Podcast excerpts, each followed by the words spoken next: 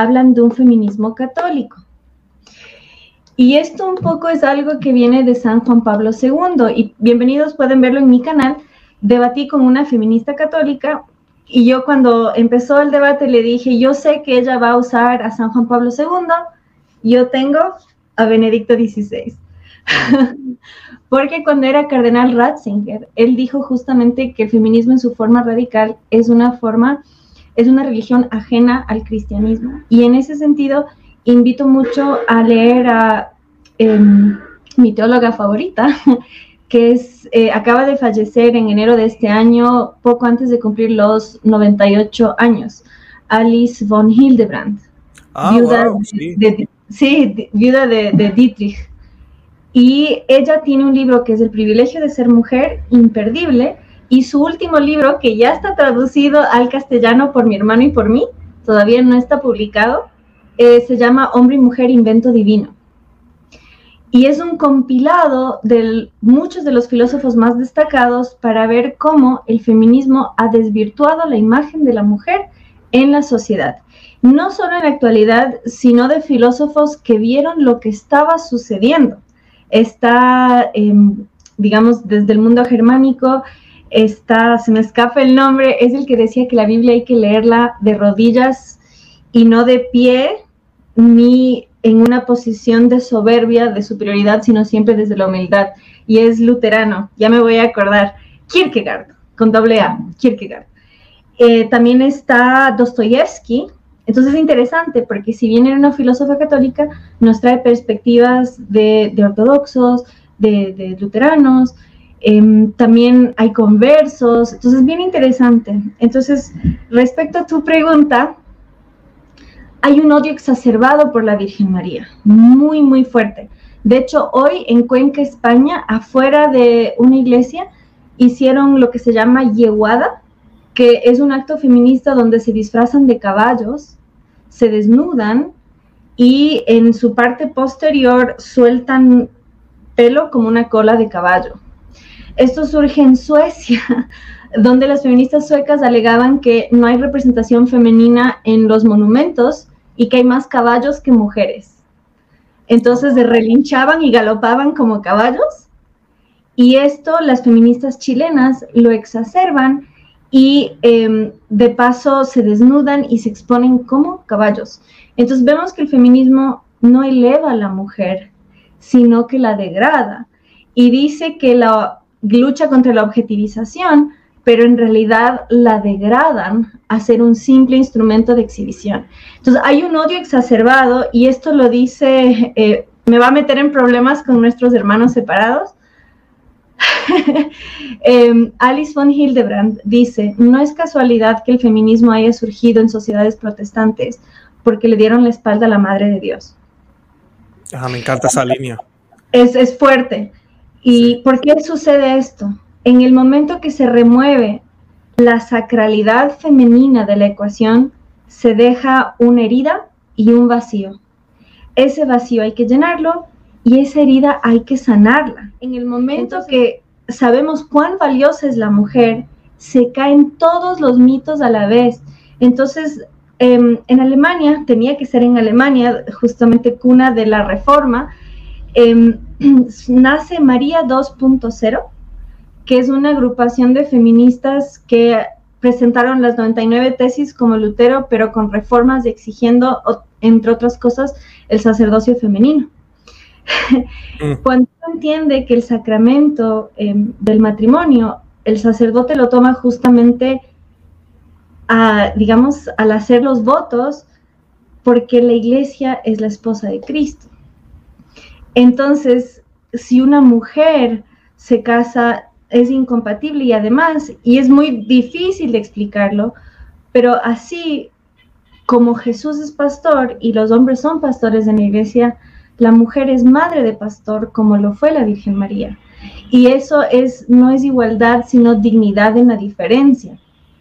Y em, es importante señalarlo y me encanta decirlo cada que conozco a la mamá de un sacerdote, pero justamente está la diferencia ahí, la riqueza ahí entonces no es fácil de decirlo, no es fácil de explicarlo ni de exponerlo, pero cuando uno entiende ese amor, es que se, se difunde. Y les doy la bienvenida nuevamente a ver este debate que tuve con una feminista católica, precisamente, porque me fue muy interesante porque era un debate en que había que beber.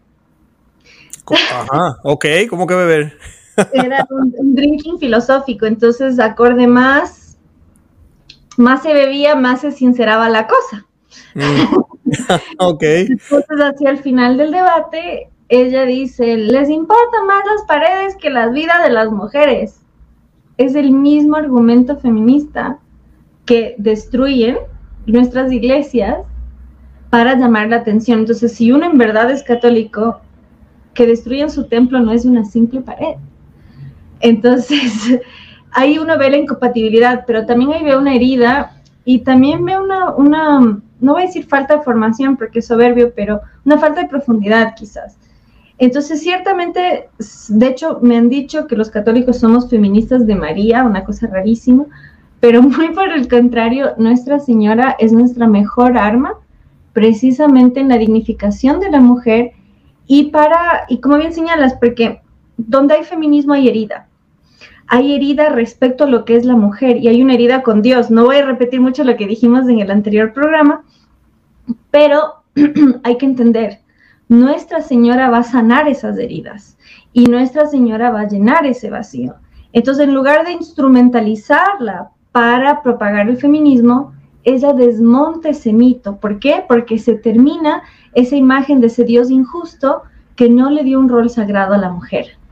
Y en el caso de los americanos, y me refiero a todo el continente americano, Nuestra Señora es particularmente importante, sobre todo por su aparición en México.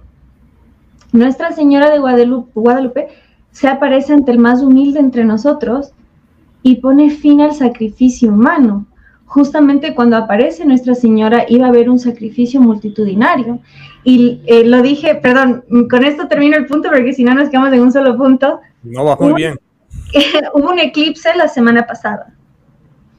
Y yo puse en Twitter, demos gracias por el mayor aporte de la hispanidad, como fue la cristiandad, porque podemos ver un eclipse sin ser ofrendadas porque en los eclipses, en los equinoccios, las mujeres eran sacrificadas al dios Sol.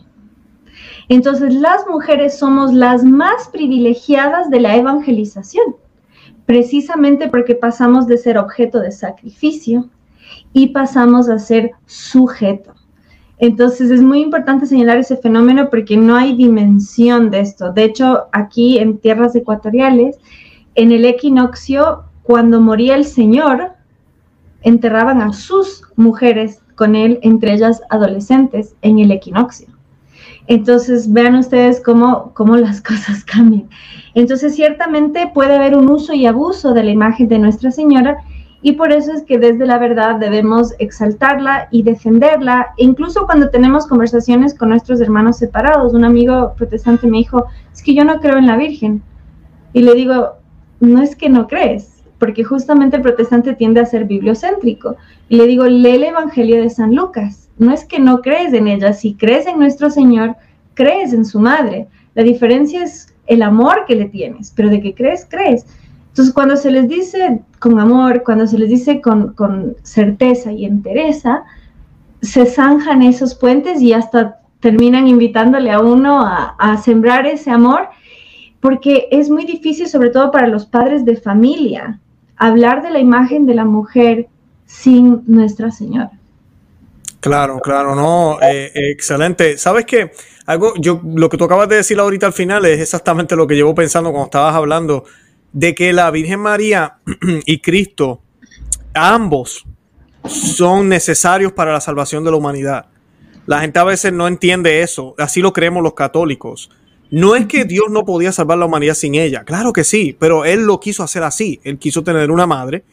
Eh, de ella se sirve para poder tener un cuerpo humano completamente, porque San José no tuvo parte en esto. O sea que todo el cuerpo humano de Cristo es de María, completamente. O sea que la sangre que se derrama en la cruz vino de María. Entonces hay una participación entera del papel de, de, la mujer, como a veces piensan que la Iglesia Católica es solo hombre, hombre, hombre. No, Eh, al igual que en, el, que en el Edén, que esa parte ahí sí las feministas la ven. Oh, ustedes siempre culpan a Eva. No, San Pablo solo se refiere a Adán cuando habla del pecado original, ni siquiera menciona a Eva, porque Adán fue el primero, pero ambos tuvieron culpa.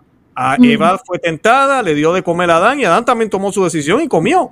entonces ambos tuvieron culpa del pecado original, que no fue comer la manzana, fue desobedecer a Dios. ambos. Y a ambos, hombre y mujer, Cristo y María, eh, llevan ese plan de salvación. Claro, Cristo es el que está en la cruz por ser el, primer, eh, eh, el primero, ¿verdad?, en ser divino y humano, pero la Virgen María es la primer ser humano inmaculada y tenía que ser mujer. Que eso yo siempre le digo a la gente. O sea, tengan mucho cuidado cuando piensan que la mujer no tiene lugar en la iglesia. Al contrario, tiene un lugar privilegiado, tiene un lugar especial. Eh, es más, yo digo que la Biblia es un poco más dura con el hombre porque dice que el hombre tiene que dar la vida como Cristo dio la vida por, por su iglesia. Claro, dice que la mujer tiene que ser sumisa, pero sumisa un hombre que esté dispuesto a dar la vida por ella, no, no por cualquier charlatán que haya por ahí. Es exactamente eso. Y, y es bonito porque no es que uno es mejor que el otro, se complementan y logran un solo objetivo. Y esa es la belleza que podemos sacar la Biblia y mirar el hombre y mujer, uno solo, el otro aparte, no, tienen que estar juntos. Tienen que estar juntos espiritualmente o inclusive maritalmente o, físicamente como, ser, como matrimonio. Hacen uno solo porque son mitades que se, que se complementan, podríamos decir. Y eso a veces se, se nos olvida se nos, se nos olvida del papel especial que tiene la Virgen María.